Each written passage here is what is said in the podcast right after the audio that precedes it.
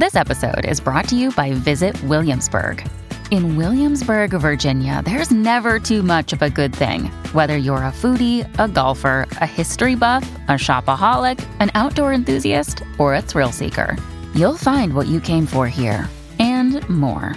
So ask yourself, what is it you want? Discover Williamsburg and plan your trip at visitwilliamsburg.com.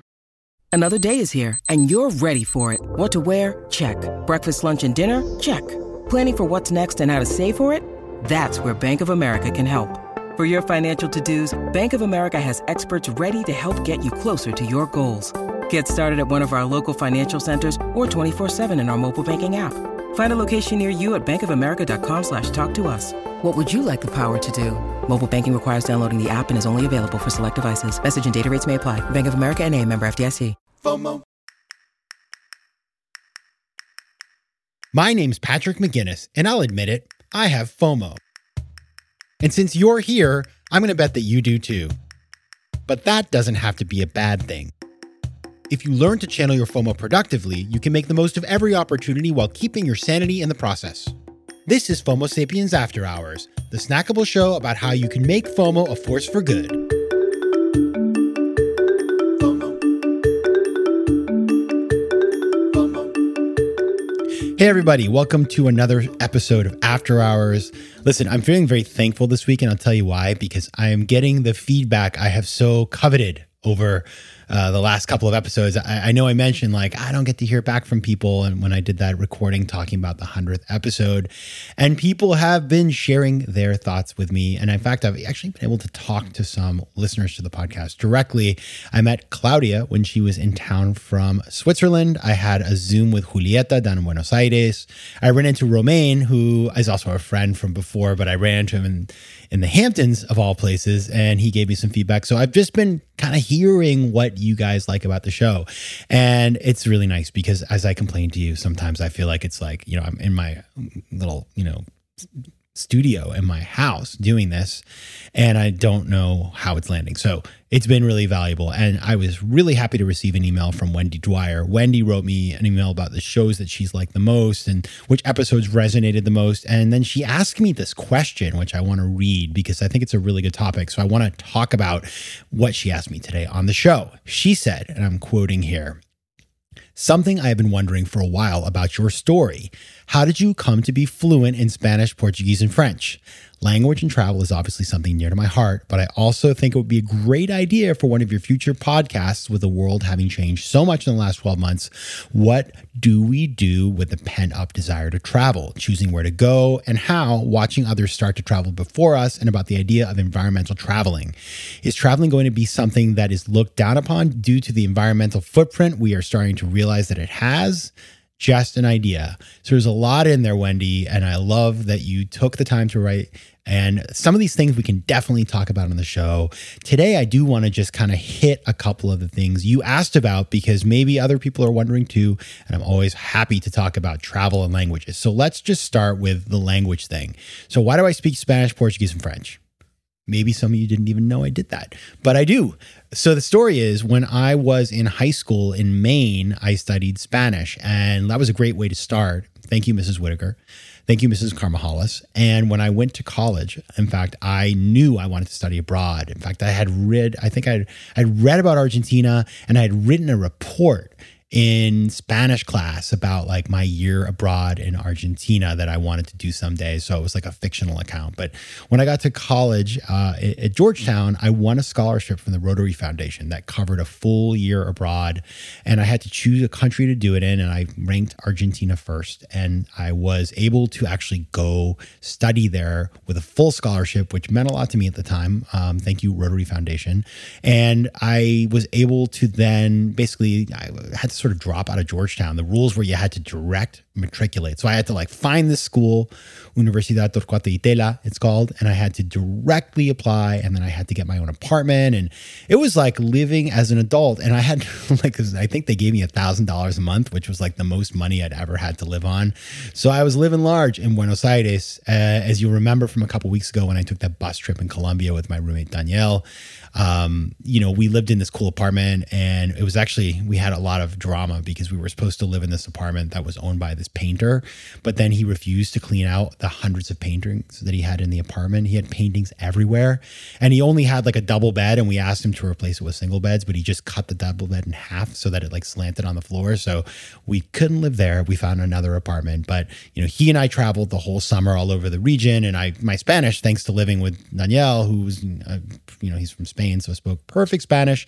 And all the people I met in Buenos Aires, I, I learned Spanish like with a super Argentine accent. And that actually led me to work in Latin America. My first job out of college was working in the Latin America group uh, at JP Morgan and doing venture capital in Latin America. So that was it, off to the races. Now, why do I speak Portuguese? Well, I was working on deals in Latin America and they told me, my boss, Susan Siegel, uh, she said, Do you want to go to Brazil and spend the summer there and we will get you Portuguese lessons? And so I studied Portuguese at the office, but I also lived in Brazil and I just picked it up quickly because it's pretty. It's pretty similar. You have to sort of you have to sort of remember that they're different languages and not just speak Portuñol as they call it. But I picked up Portuguese pretty quickly and it was an amazing summer. It was actually the summer right before 9 11. I came back right before 9 11 to New York. So I now look back at it as this sort of like innocent summer where the world was perfect and there was no there was no scary terrorism and stuff. But that's that's where I learned my Portuguese. Quick math. The less your business spends on operations, on multiple systems, or delivering your product or service, the more margin you have and the more money you keep. But with higher expenses on materials, employees, distribution, and borrowing, everything costs more. So to reduce costs and headaches, smart businesses are graduating to NetSuite by Oracle. NetSuite is the number one cloud financial system, bringing accounting, financial management, inventory, and HR into one platform and one source of truth. With NetSuite, you reduce IT costs because NetSuite lives in the cloud with no hardware required, accessed from anywhere. You cut the cost of maintaining multiple systems because you've got one unified business management suite. And you improve efficiency by bringing all major business processes into one platform, slashing manual tasks and errors. Over 37,000 companies have already made the move, so do the math. See how you'll profit with NetSuite. And with rising prices everywhere you look, you got to do the math and save money. Good news by popular demand, NetSuite has extended its one of a kind flexible financing program for a few more weeks. So head over to netsuite.com slash FOMO. That's netsuite.com slash FOMO. netsuite.com slash FOMO. Finally, French. French happened after AIG blew up. As you know, many of you know, I was working there until about 2010, and then I left, and I had some free time over the summer. And I am Quebecois. My grandparents are Quebecois. I'm half Quebecois. And I grew up in a very Quebecois part of the States in Maine, and everybody's Quebecois. Uh, but I'd never really been, I don't know, exposed to my culture all that much in a, in a real deep way. It was, it's a, it's a long story. You can just Google the, the history of Quebecois in America. It's, there's a lot in there. But I, uh, I, I, I didn't really I wasn't that interested. And I kind of thought, ah, like, what do we have besides, you know, Celine Dion and Mario Lemieux? Well, we have a lot of things. In fact, I would argue that the Quebecois are the Catalans of North America because we're good at everything.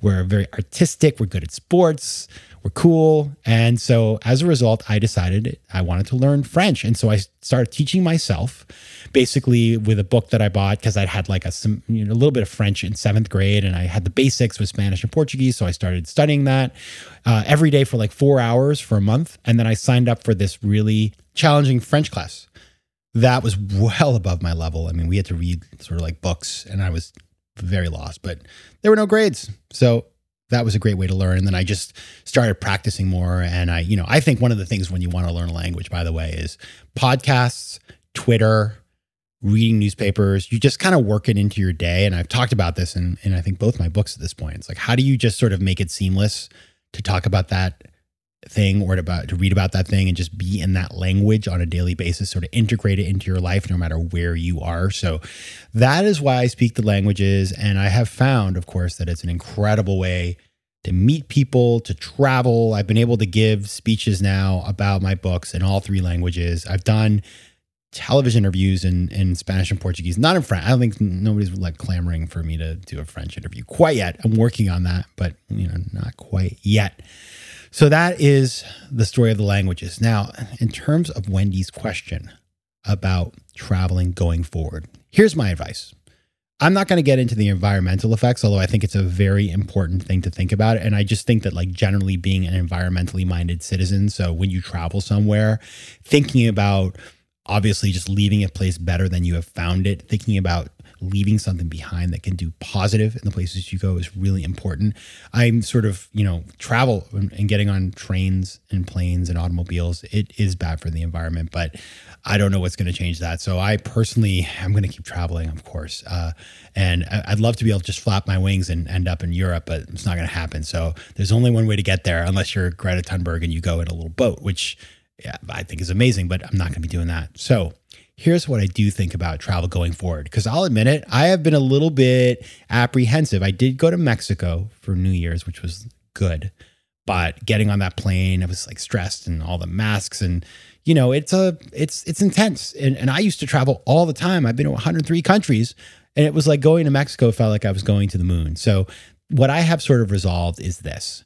Number one, I want to go places first where I just feel you know, like things are safe and where it's just like going back to a place that I like. So maybe if you watch my Instagram, we talk a lot about France this summer uh, because we like to feature a country every every month that I like. And so France is kind of in the back of my head. Maybe Mexico, places that I know well. I feel comfortable. I speak the language, um, and I just want to go places where I feel like things will be open. You don't want to go from a place like New York City that is relatively open and then go to some place where you're in quarantine for two weeks. So that's number one.